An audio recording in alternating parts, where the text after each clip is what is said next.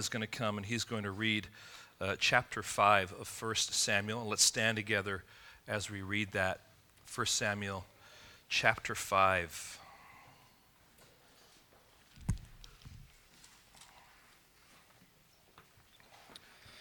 When the Philistines captured the ark of God, they brought it from Ebenezer to Ashdod. Then the Philistines took the ark of God and brought it into the house of Dagon and set it up beside Dagon. And when the people of Ashdod rose early the next day, behold, Dagon had fallen face down on the ground before the ark of the Lord. So they took Dagon and put him back in his place. But when they rose early on the next morning, behold, Dagon had fallen face downward on the ground before the ark of the Lord, and the head of Dagon and both of, both his hands were lying cut off on the threshold. Only the trunk of Dagon was left to him.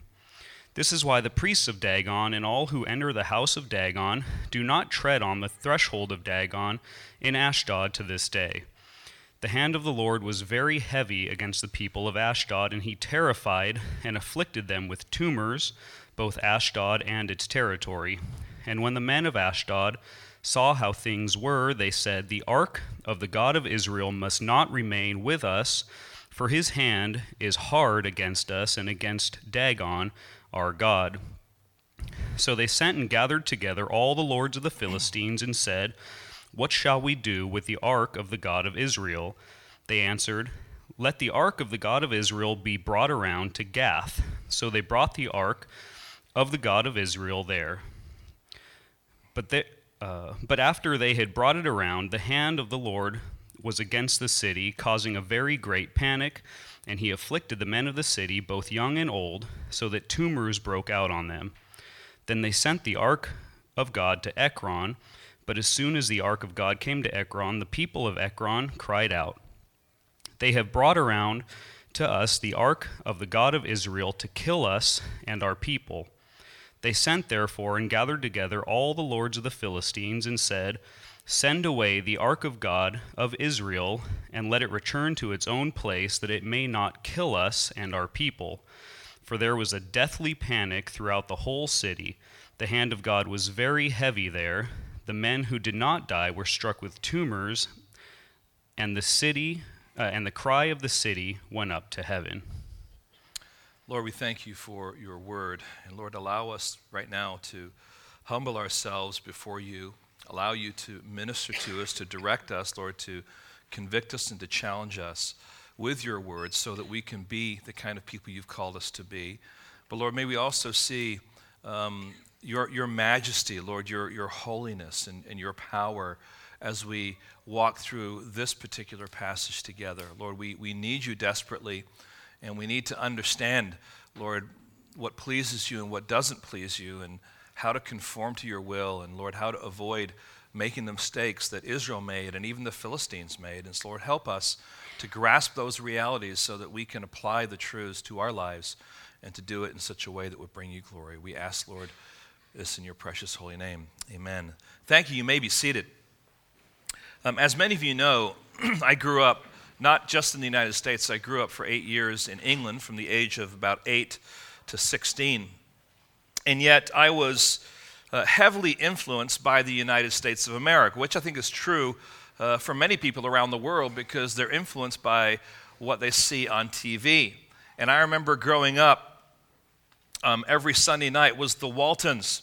Um, and uh, our family would all kind of gather around and watch that. And of course, at night we would parody um, that good night scene from our bedrooms, right? You know, Good night, Jeff. Good night, Rod. Good night, Mom. Good night, Shirley. You know, all that stuff. And if, if you're kind of at a certain age where you have no idea what I'm talking about, we understand.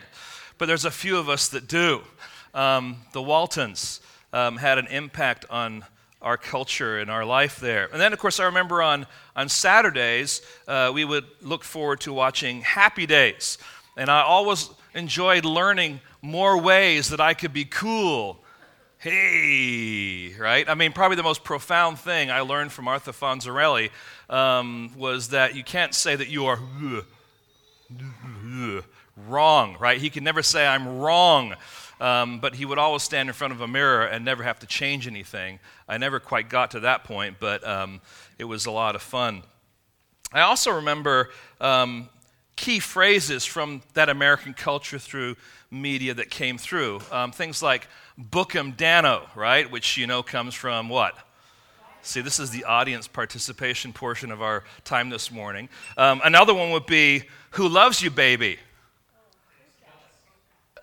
Telly Savalas on Kojak, right? And, you know, the little lollipops that he would have all the time, right? Yeah, some of you it's coming back, right? It's just slowly, wow, that was back there. Wow, it was in there. Good. But I also remember watching the Saturday morning Batman show that taught me how to play fight with my friends using Biff and Bam and Kapow and Kerplunk. But there's one phrase that the Batman show is very famous for, and it's this Meanwhile, back in Gotham City. It's probably one of the only shows you ever have where they have this meanwhile back in Gotham City. Now, you might be thinking to yourself, right, where is Pastor Rod going with all this? How, what does this have to do with our passage? Let me tell you what, it has a lot to do with what's going on here because what we, we have here with this meanwhile back in Gotham City is a transitional statement telling us that Batman was in one place, you know, fighting the Penguin or the Joker or something like that. But meanwhile, back in Gotham City, his co laborer, so to speak, Robin, is somewhere tied up and there's some machine ready to destroy him. And something's going to happen. Of course, about that time, the show ends. You have to come back next week to find out whether or not, you know, Batman saves Robin or not. Well, when we come to our passage here today, we have this transition that's taking place. As we jump into chapter 5, there's really a meanwhile back in the land of Philistia. This is what's going on. The chronology of what's taking place here actually goes back to 1 Samuel chapter 4. So go back a little bit if you would, and let's just remind ourselves of what happened. If you remember in chapter 4, the Philistines come out to meet the Israelites, and the Philistines defeat the Israelites, and 4,000 soldiers um, are lost in that encounter. The Israelites, recognizing that it wasn't the Philistines that was actually the reason for their defeat, it was God, said, You know what? We need to do something. And what they did is they said, Let's take the Ark of the Covenant out of the tabernacle Let's bring it here. Let's, let's go into battle with the Ark of the Covenant, and God will save us because we have His Ark, His presence with us. So they went into battle to fight the Philistines, and the Philistines routed them. 30,000 men were killed that day. Okay? And Hophni and Phinehas, the sons of Eli, died, which was prophesied, and the Ark of the Covenant was captured by the Philistines. All right? Then, from verse 12 on, we find out what happens in Israel after the ark is captured. We have a little vignette there about Eli and his listening to, yes, to the death of his son, but primarily the ark being captured. And it's when he hears that that he falls over dead. And then we have Eli's daughter in law, Phinehas' wife, who dies giving birth to her son, but as she still has her last breath, she calls her son Ichabod. The glory has departed, the glory is gone. That's what happened in Israel. If we go back to verse 12, then, the chronology of what's happening in chapter 5 begins at this same point. We have the story of what happens in Israel. Now we have the story of what happens in the Philistine camp. You with me so far? So there's two different stories. So there's like parallel things that are going on. So there's this, you know, meanwhile, back in the Philistine camp, this is what's taking place. Now, in the lesson we learn in chapter 4, let's just do some quick review here. Here's what we learned. This is Arkeology 101, okay?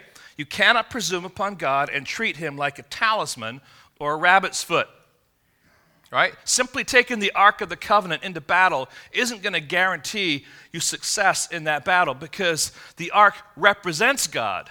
But if you take the Ark in a presumptive way, God doesn't go with that Ark. And that's what happened. Or you could put it another way the glory of God is not present with us when we seek to manipulate Him or do His will. So, for example, you might be going into a difficult situation and you say, Well, I've got my Bible with me. My Bible is going to protect me. Bible go in front of me, all right? as if God somehow inhabits the Bible. And this is where we got to be careful because does, does the Word of God reveal God's truth? Yes. But is there some kind of a presence of God in the physical pages of the Bible? You see what I'm saying? There's a distinction there. The answer is no. He's not actually in the physical pages and the leather that I have, but this is the very Word of God breathed out, recorded for us. But we can so easily transition from worshiping God to worshiping the object. And that can also be true about a cross, right? I wear a cross around my neck, and so I go around life and thinking that the cross is somehow going to protect me. The cross isn't going to protect you, it's just a symbol that reminds you of what Jesus Christ has done for you on the cross. It's a good symbol. But you can drift away from the real focus of what's important to following the symbol. And so much of what is under the umbrella of Christianity has jumped into the category of treating the things of God like they're rabbit's feet. So that's Arkeology 101. Now, Arkeology 102, which is what we're looking at today. Here, ultimately, is the theme that we're going we're going to see flowing out of this passage, all right? It's this You cannot defy God and expect to get away with it. You cannot defy God and expect to get away with it. There may be a season of freedom, but be sure God will judge. There'll be a reckoning. Now, as we turn to chapter 5, I just want to highlight some things and just want you to notice um, how the ark of God is being used, or even the expressions along with the ark of God are being used. The chapter begins with a proud and glowing Philistine people, but it ends with them panicking and crying out to God. They think they have captured God, but in reality, the God of Israel has captured them. Notice the ark language as it develops in this text. Verse 1 captured the ark, they captured it. Verse 2, they took the ark of God. Verse 2, they brought the ark of God. Verse 2, they set it up beside Dagon. Verse 7, the ark, it must not remain with us. That's the people of Ashdod saying that. Verse 8, they brought the ark of God of Israel to Gath. Verse 10, they sent the ark of God to Ekron. Verse 11, send away the ark of God of Israel. All right? It moves from captured to send it away. I mean, there's something really profound that God is wanting us to see here. These victorious people celebrating the capture of the ark end up just wanting to rid themselves of it as fast as they can.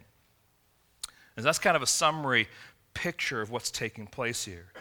Now, I'm sure that the narrator of this story, who is writing this account, I'm sorry, you should have that up there. He's writing this account for the benefit of the people of Israel, is smiling at every stroke of his pen. In fact, you can, you can sense the laughter as you read the story. It's a pretty ridiculous story on one level, isn't it? I mean, God's falling down on their face, tumors, people panicking and going crazy in the streets. But it's also amazingly powerful on another level. The power of God is on display in the Philistine camp. Now, I also want you to notice another repeated phrase in this chapter, and it's the phrase, the hand of God, or the hand of the Lord. And it's repeated four times. And in particular, I want us to notice verse 7, because verse 7 is going to really kind of give us the structure of how we're going to approach this passage. Because there's a summary statement there that looks back and then looks actually at the present and moving forward. Look at verse 7. And when the men of Ashdod saw how things were, they said, The ark of the God of Israel must not remain with us, for his hand is hard against us and against Dagon, our God. And what happens in verses 1 through 5 is the hand of the Lord or the hand of God against Dagon. And then we have in the rest of the chapter the hand of the Lord against the cities.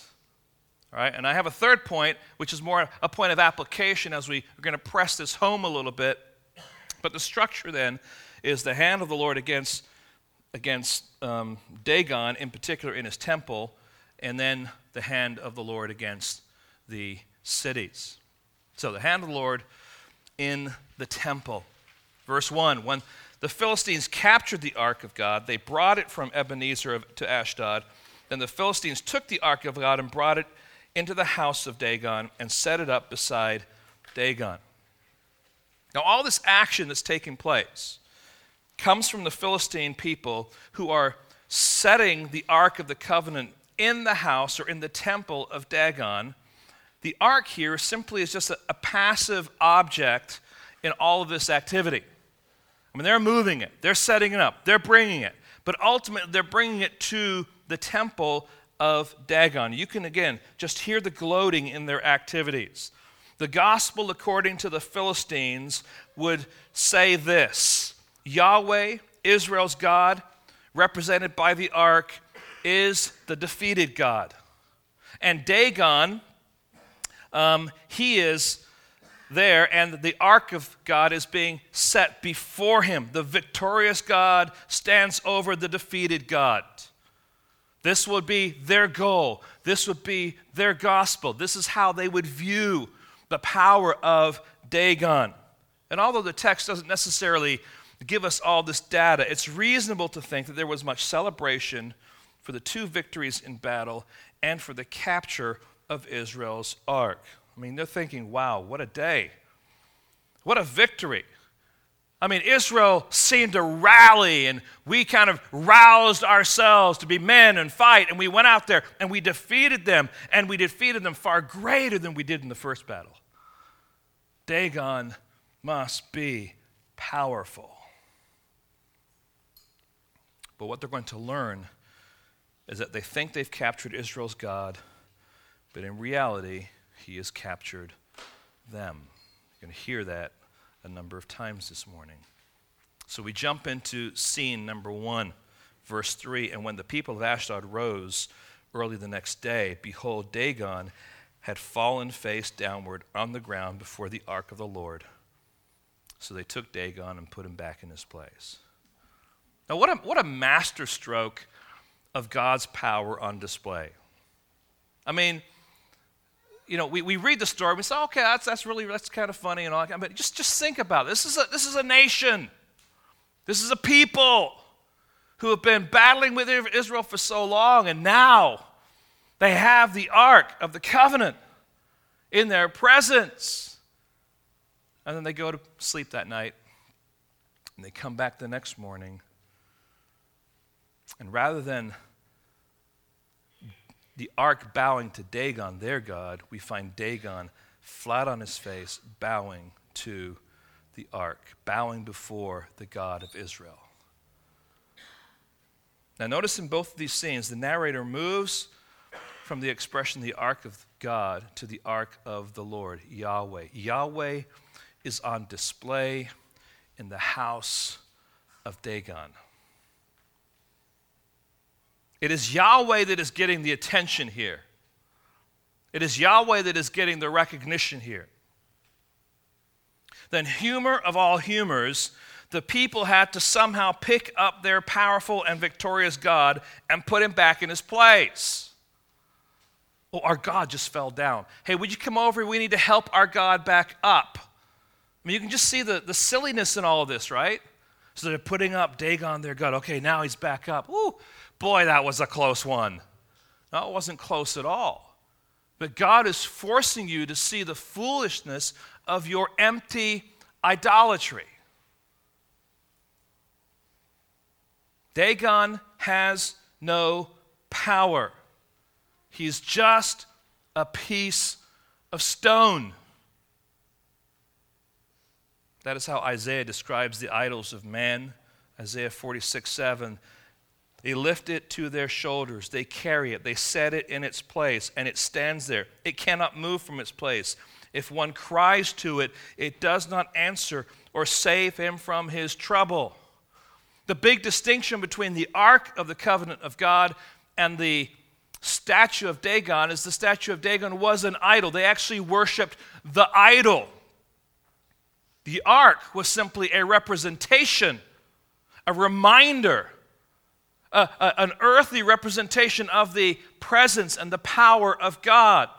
They weren't to worship the ark, they were to respect it, but they were to worship the God behind the ark. And that's what we see is on display here. That's scene one. Now notice scene two. All right, we've got Dagon back up. That was a close one. Good. Now look at verse 4. But when they rose early on the next morning, behold, Dagon had fallen face downward on the ground before the ark of the Lord. Something similar happened, right? And the head of Dagon and both his hands were lying cut off on the threshold. Only the trunk of Dagon was left to him. So once again, the narrator talks about the ark of the Lord. And before the ark was found, uh, what was left of Dagon, he's headless, he's handless. All he is is a trunk. Now, it's had such a shocking impact on the Philistine people that the narrator insists on inserting a contemporary truth about this very event. Look at verse 5. This is why the priests of Dagon and all who enter the house of, Dagon do not tread on the threshold of Dagon and Ashdod to this day. I, you know, you're, you're wondering why you're not reading, and that's why there is no longer a house of Dagon. But instead, you have the house of Dagon still in existence, but the priests, they will not step in the threshold. Why? Because they remember what the God of Israel did to their idol god, Dagon. So this is kind of like a, a, a, a contemporary reality. Hey, to this day, this is what, this is what happens in the temple. They, the priests have so much respect and so much remembrance for the God of Israel that they will not step in that area. At the end of chapter 4, we read about Phinehas' wife naming her son Ichabod and ultimately asking, Where is the glory? But the word Ichabod comes from a word called kabod, which means glory. It also means heavy. And so there, there's actually going to be a, a play on words. There's going to be a, I want to say, a symbolic thing that God is doing here in this story to help us understand how awesome and how powerful He is. So the word kabod means glory or heavy. Just think of it, you know, for, for those of you that grew up in the 70s, you know what I'm talking about here because back then they would say, wow, man, that's heavy. And what that means is that's cool or that's, that's really amazing. So the idea of heaviness here and glory are, are kind of, in a sense, can be used in a similar way. And here's what's happening. Remember, she says, the glory of God has departed. But now in chapter 5, we see in this play on words that the glory of God is now heavy, and it's powerfully heavy in the temple of Dagon. The glory of God has departed, but it's showing up in the cities of the Philistines. And he is on display. So you have Israel over here. Where's God? And the Philistines saying, Get away, God. I mean, you got this, this humorous picture, but a powerful picture that even when God has departed Israel, God is not powerless. He is still at work. Now, that's the hand of God in the temple. I'm sorry, I haven't been clicking these things here. The hand of the Lord now in the cities because it moves out of the temple into the cities because this, this temple was in the, the city of Ashdod. So not only was God's hand heavy against Dagon in a dramatic way, he was also busy terrorizing and afflicting the people of the city. The Philistines had soundly defeated the army of Israel but they still had to deal with the God of Israel who had struck the Egyptians with every sort of plague. If you remember in chapter 4 and verse 8, the Philistines remembered the God of Israel and how powerful he was in getting them out of Egypt. So they defeated Israel, but they still had to deal with the God of Israel. So now we have a terrified Ashdod. Verse 6 The hand of the Lord was heavy against the people of Ashdod, and he terrified and afflicted them with tumors, both Ashdod and its territory. So if you lived around in that region, in the city or around the area, you were struggling with the affliction from God that came out in tumors. Now, there's some debate as to what these tumors are. All right, tumors basically are lumps on the body, you might say. Um, some scholars actually think that these tumors were hemorrhoids. Now, I don't want to have to explain to you what that is, all right, but you probably understand what that is. And that would certainly have an effect on a people group.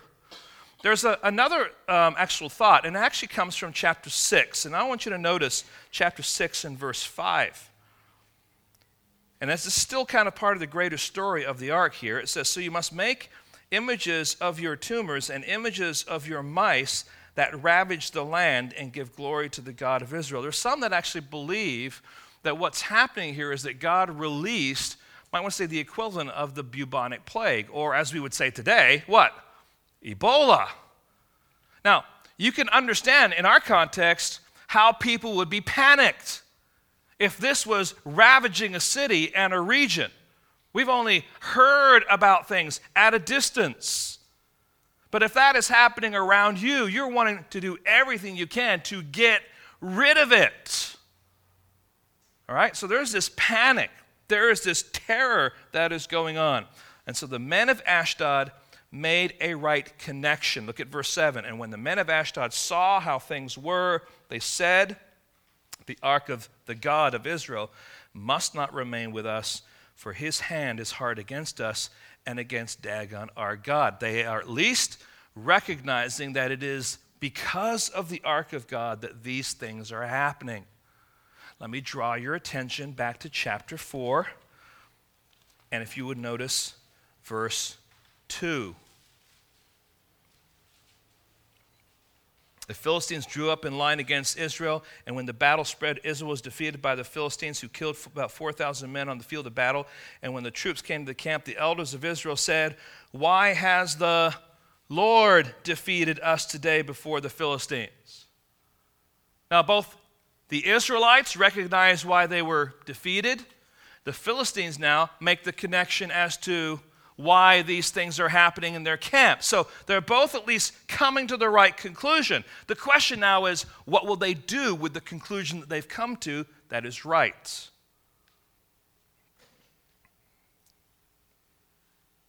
So this is crisis time. And so what they do is they call for a Senate session where the five lords, the lords of each of the cities, will gather to discuss what to do. They need a quick plan. They need it to happen now because people are struggling physically. There is this crisis going on in, in Philistia. So now we look at verse 8. So they sent and gathered together all the lords of the Philistines and said, What shall we do with the ark of the, Lord, of the God of Israel? At least the lords of the Philistines recognize the source of their distress, but they have a problem. They were victorious in battle against their arch enemies, Israel.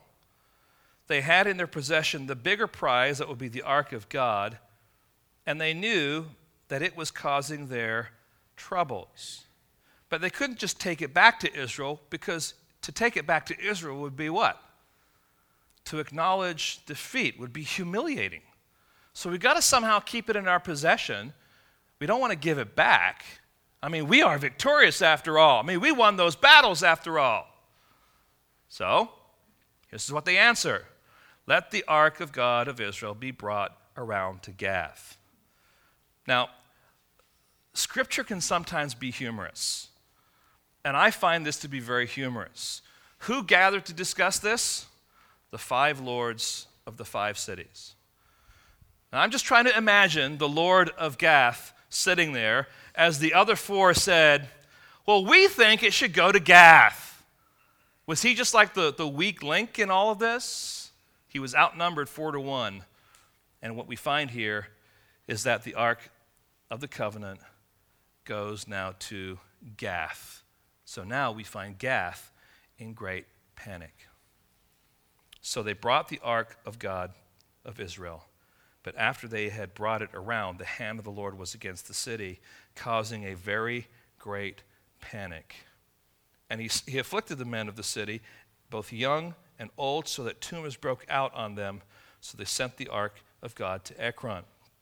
This, this expression of very great panic is a word that is used in other passages of Scripture, in particular, to talk about the terror that God brought on the enemies of Israel in war. The idea is that they were leading, um, or God was leading this enemy into a, a state of confusion and panic that would take place in the time of war when, when God is routing them.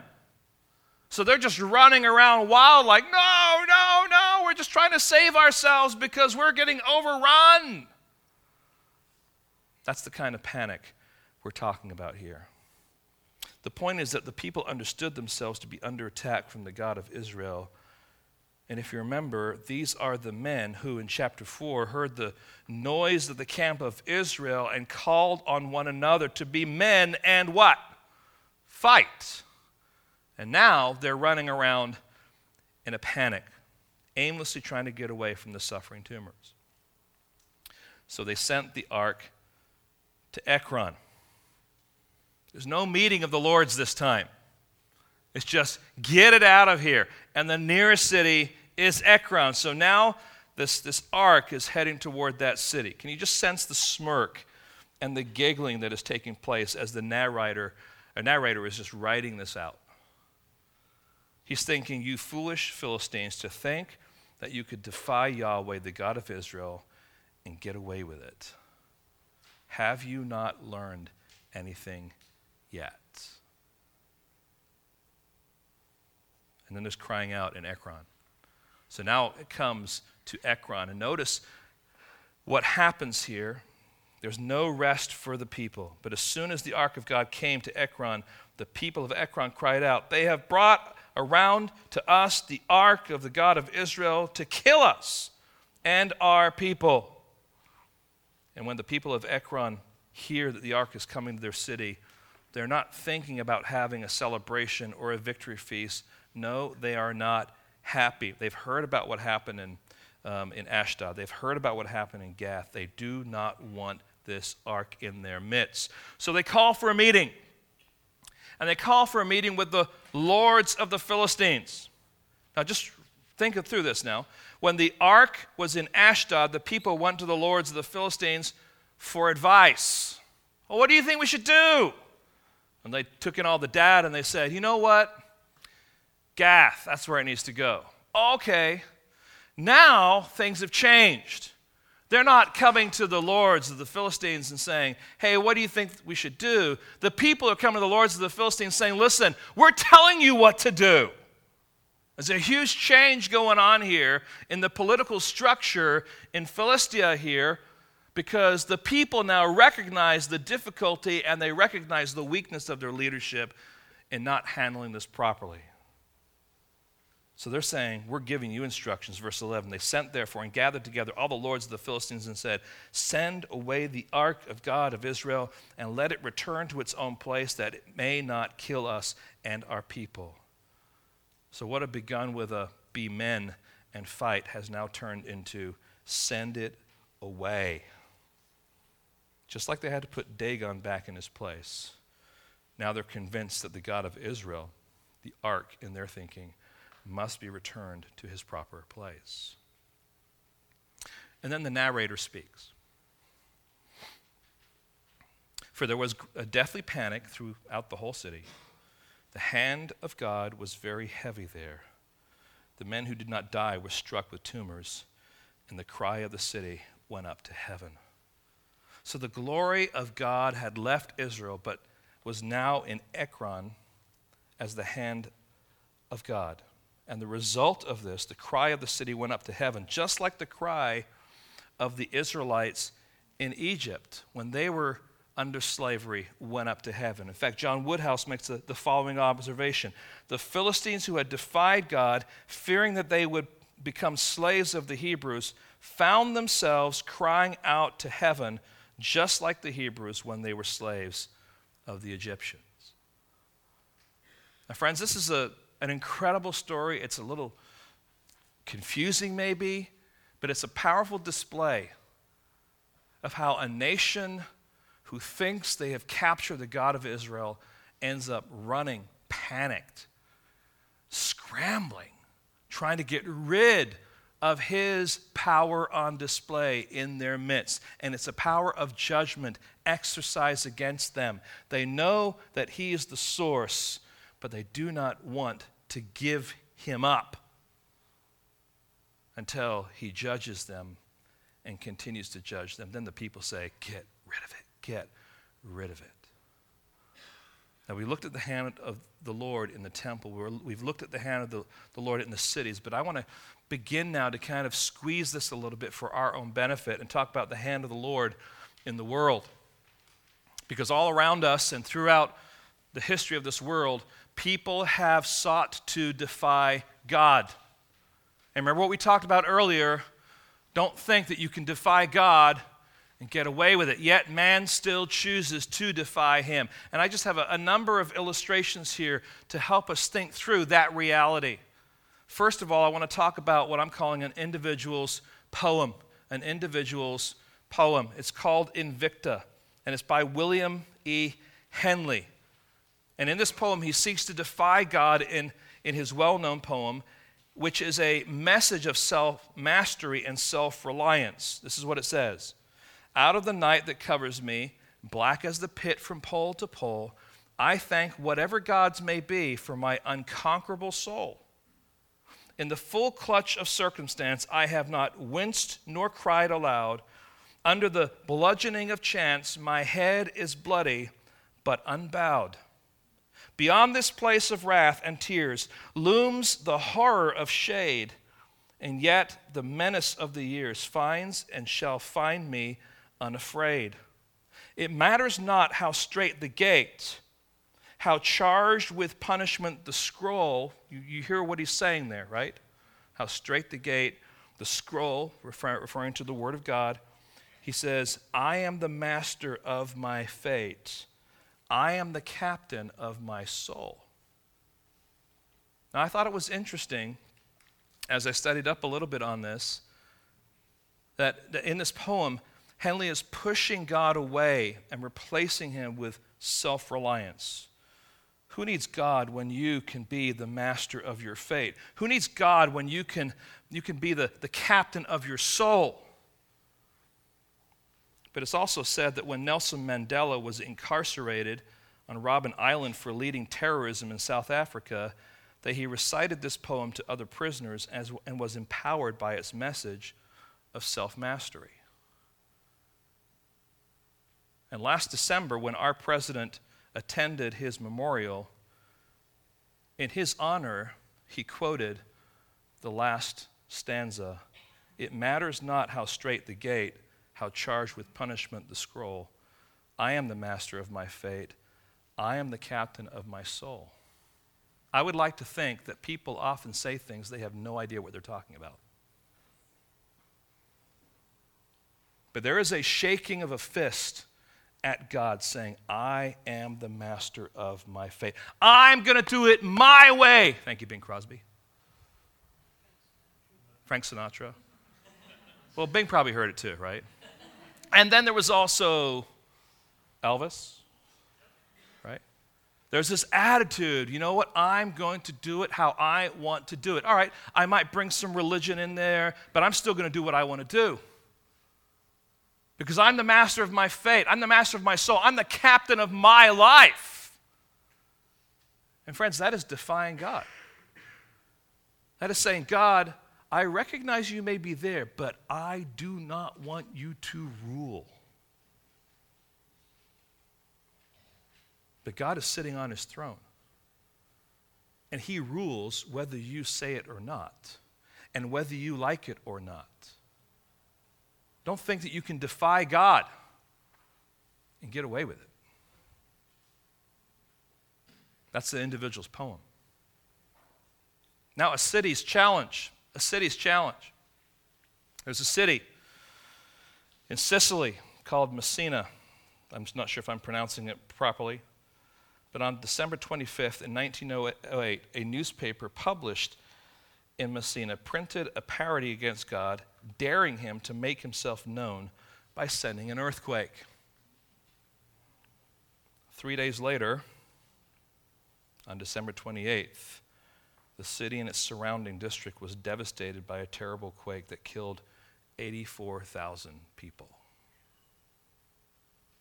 Probably the worst recorded earthquake in Europe.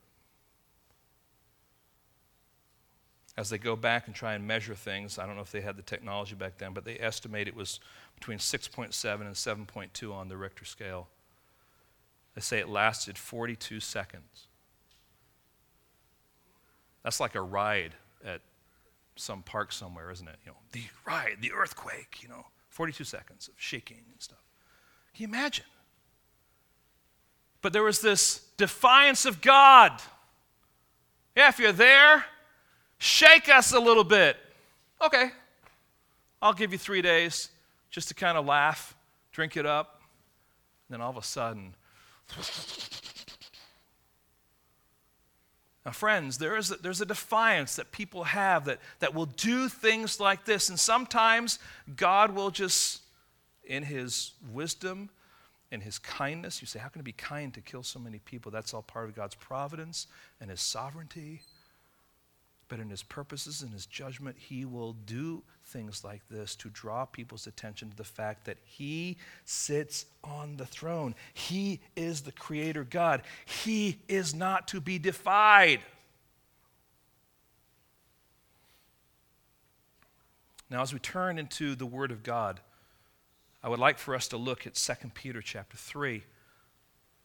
In that passage, we find Peter talking about someone coming to scoff, someone coming to mock. This is one passage. There are a number of passages we can go to that talk about scoffers and mockers, but this is one that I thought would be helpful for us today. So 2 Peter chapter 3 beginning at verse 1.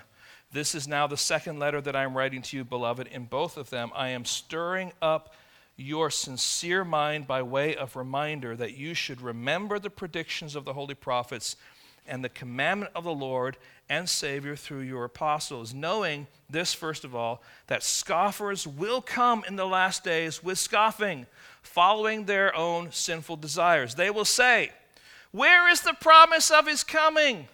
For ever since the fathers fell asleep, all things are continuing as they were from the beginning of creation. Hey, where is Jesus? I thought he was coming again.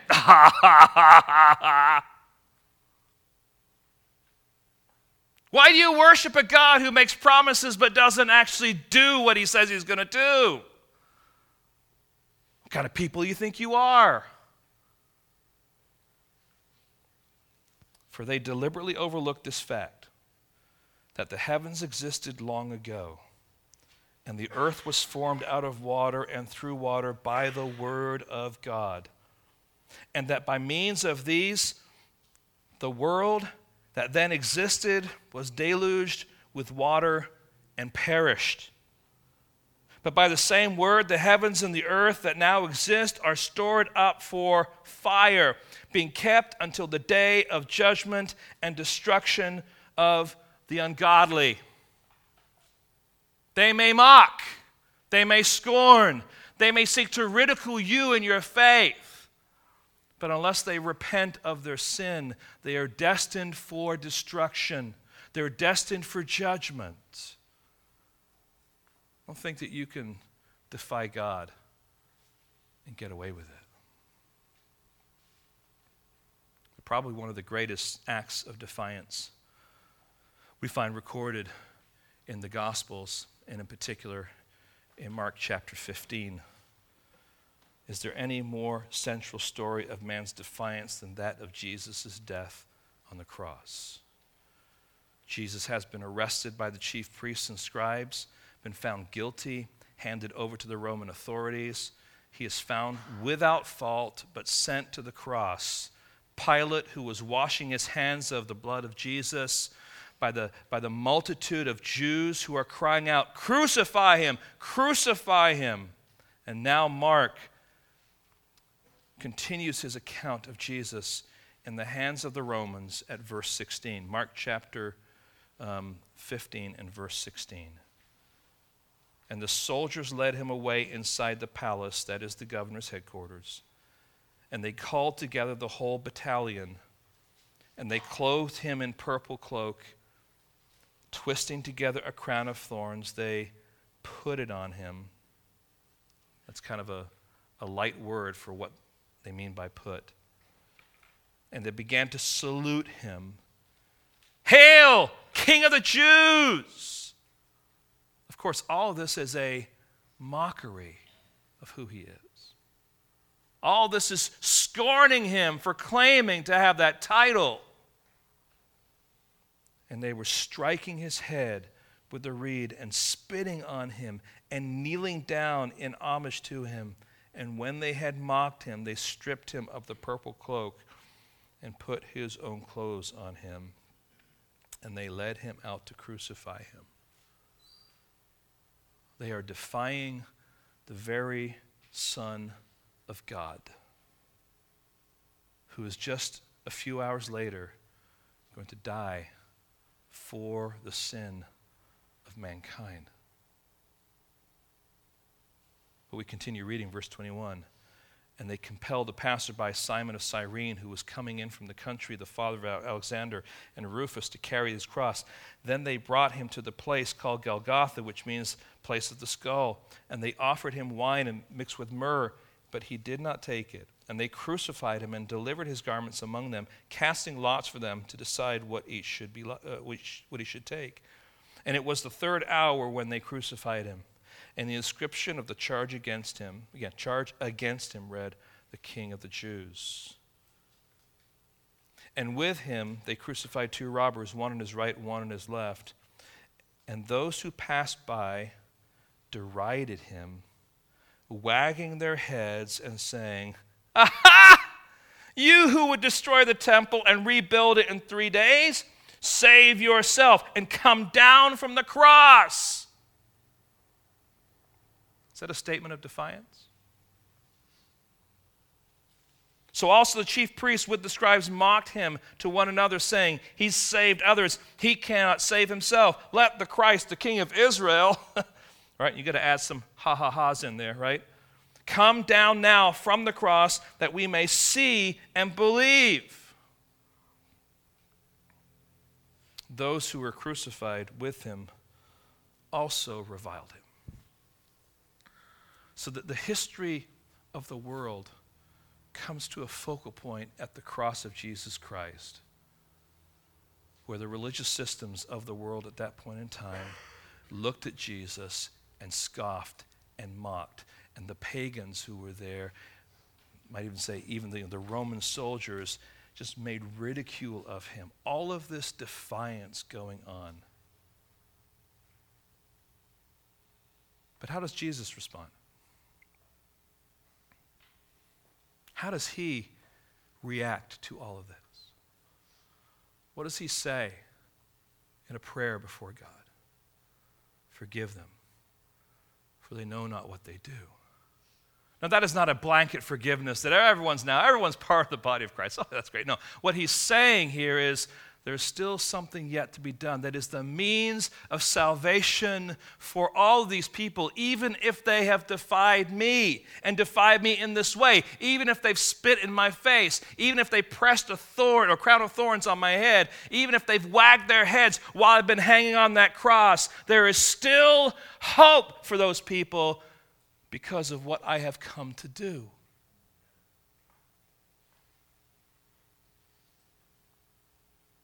when they didn't understand, what they didn't understand is that though, though they had Jesus on the cross, Jesus actually had them. God was not out of control here. He had matters very much under control. There on this mount, there in this city. Friends, this is the truth of the matter about those who choose to defy God. There will be a season when they can gloat that gives them the false security that they can defy God and get away with it. It appears that defying God is feasible after all. I can use God's name in vain. Nope, not struck down yet. Woohoo, I can do it again. No, still not struck down. I can commit all sorts of immorality. I can shake my fist at God and be totally irreverent. And God, in His patience, is stepping back, letting us, in a sense, dig our, old, our own holes, make things worse for ourselves. There's no lightning rod, there's no earthquake swallowing us up, there's no sea that we're drowning in. It is a false sense of security because you cannot defy God and get away with it. The season may be long or it may be short, but it will not last forever. Judgment is coming. There will be a reckoning, and that person will have to stand before God and give account. Yet, behind all of that is a gift that God has for those who are willing to learn by virtue of his judgment. And I just want you to think through this with me. What is it that the Israelites should have been thinking when they went into battle and they lost 4,000 men? It shouldn't be, oh, let's get the ark and go into battle again. They knew that it was God that caused the defeat. It should have been an opportunity to cry out to God in repentance and to restore their relationship with Him. But no, instead, they thought together and they said, aha, let's use God in our own way to accomplish what we want. And then the Philistines, they had the opportunity. On a couple of occasions, they're gathered together. What are we going to do? Look at all this turmoil. Look at what the God of Israel is doing to us, what he did to Dagon, what he's doing now to us, all these tumors that are, that are afflicting the people. How about cry out to God? Not just for deliverance, but in repentance.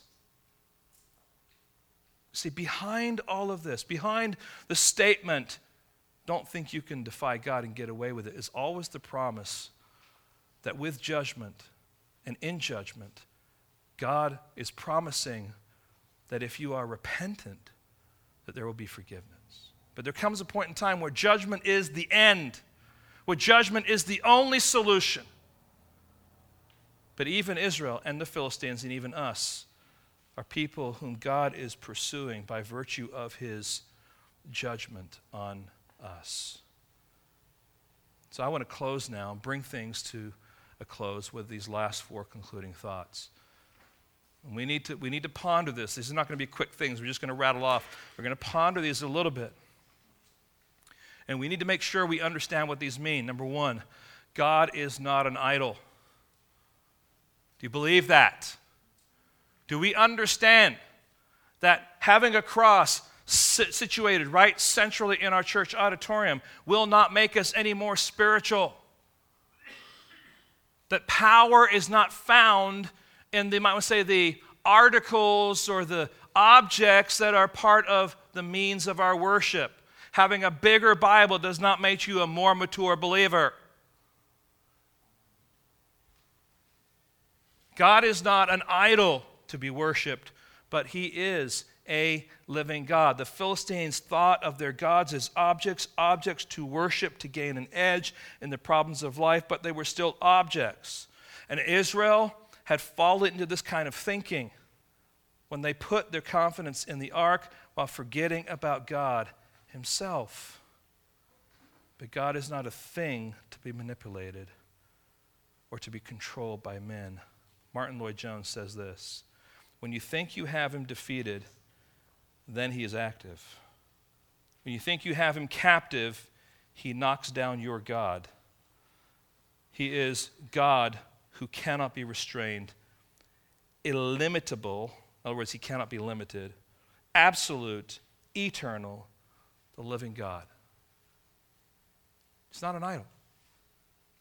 And be careful that, that in your walk with God and in those times of longing, in those times of struggle and trying to sort through what has happened in your life, that you don't allow yourself to drift to that popular place of becoming religious in your thinking, idolatrous in your thinking, in a way that would abandon the very person of God. So it's helpful sometimes to have a Bible, obviously. It's helpful to have some images that remind us of who God is and what He has done. But simply having those images in our presence, simply having them, you know, in our homes or, or, or, or on our desk or something like that, does not somehow magically and spiritually and mystically change things. We've got to be careful we don't put our trust in them. Our trust should be in God and God alone because He is a living God. Secondly, Not an idol, but a living God. Our God is not one of many, but the only God. Can I say this very, very clearly?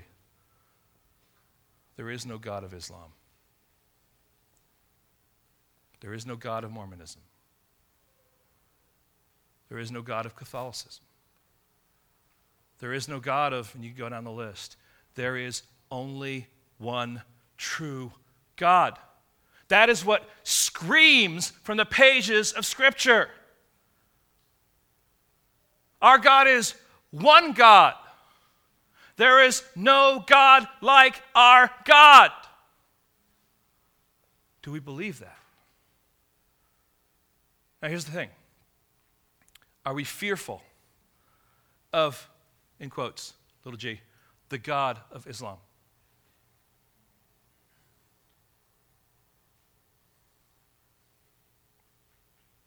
Or are we confident that the one true God is seated on his throne, totally aware, totally in control, accomplishing his purposes even through the suffering that may come from wicked people who worship a non God. And we might be the recipients of that. Where's our confidence? Exodus 20, 2 and 3. I am the Lord your God. You shall have no other gods before me. God is not willing to be placed on our bookshelves alongside other gods. He demands exclusive sovereignty in our lives. He will not share the limelight with idols, but will cast them down and smite those who serve them. Isaiah 46 9 says this Remember the former things of old for I am God and there is no other. I am God and there is none like me. Friends, we need to build ourselves up in that because the world tends to whittle away at us and we begin to wonder what's happening. What's happening? All this change that is taking place, and all these things that are seem to be whittling away at what we consider to be Christianity, or maybe it's whittling away at what we consider to be American rather than God. It's a big difference. Number three, our God is not sometimes powerful, but the Almighty and all powerful one. Why is this important? Because in, in the days of our text, the regions actually believed that each country, each people group had their own gods. And the reason why they won one victory is because on that day their God was victorious, their God was powerful. But on another day, another God is powerful.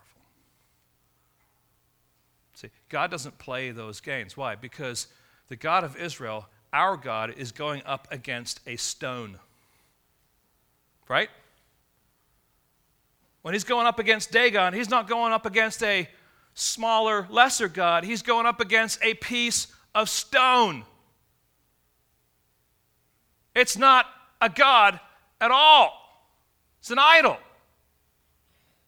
But our God is mighty, He is all powerful. He's the one that spoke the world into existence. Okay, Dagon, do your thing. Can't. Why? Because he's a piece of stone. That's so offensive, Pastor Rod. How would you say that about all these people groups out there? They're worshiping these non gods, just idols. Absolutely. That's what the Word of God says. But do we believe it? And then do we believe that the God of Israel, the God of the Bible, is the powerful God, the only powerful God, the all powerful God? And if He is that all powerful God, He is the all powerful God for you and for me. The question is, we need to have a right understanding and appreciation and interaction with Him relating to His power. See, God is not a genie. We just go up and say, I need your power. Rub, rub, rub, rub, rub. I want you to do what you want, what I want you to do. No, no, no, it doesn't work that way. But God, with his power, will accomplish all he desires to do. And no one will stand in his way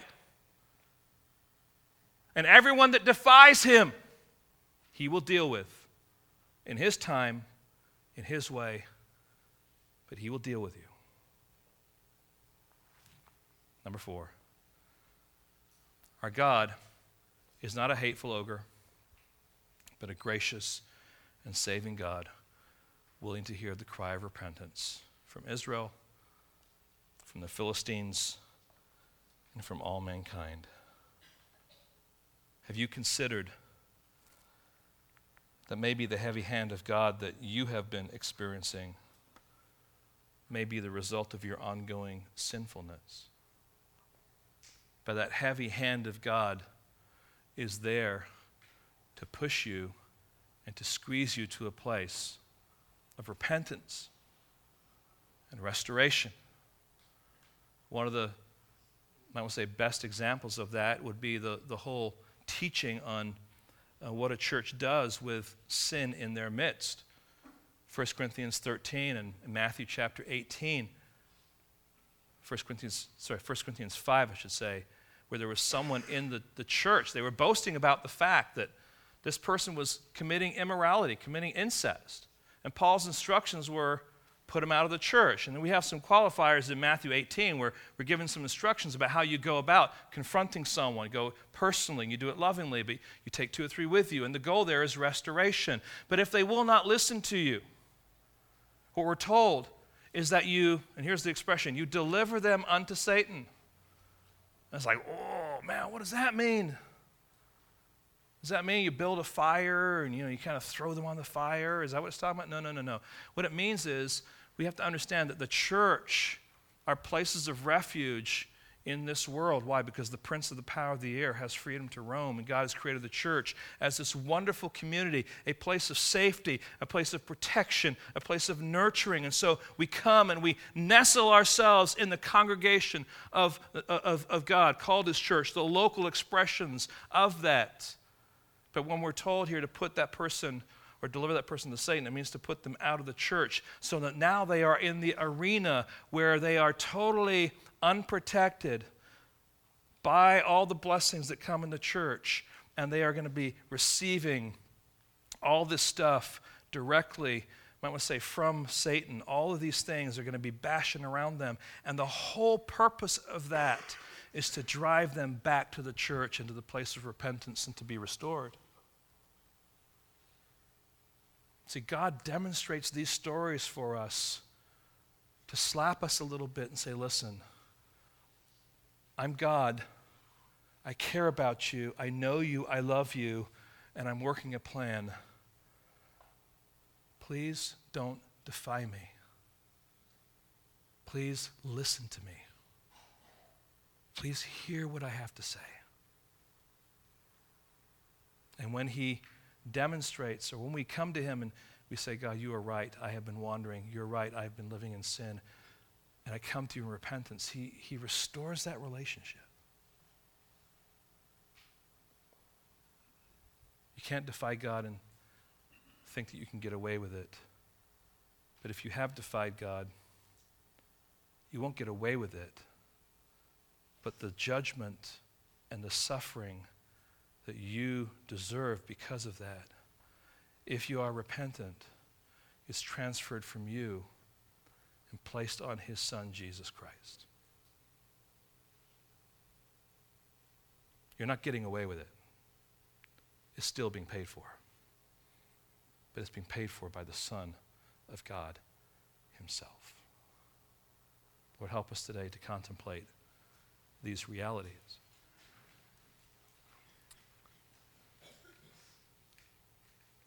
Lord, it's easy for us to look out and to see people shaking their fist at God in so many different ways, Lord, whether it be things like the promotion of gay marriage or the abortion of children or murder or um, sexual abuse in all its forms. And there's so many things that people do deliberately and purposefully, knowing that it's wrong, know it that, knowing that it offends you, but just wanting to stiff arm you with any counsel, guidance, accountability.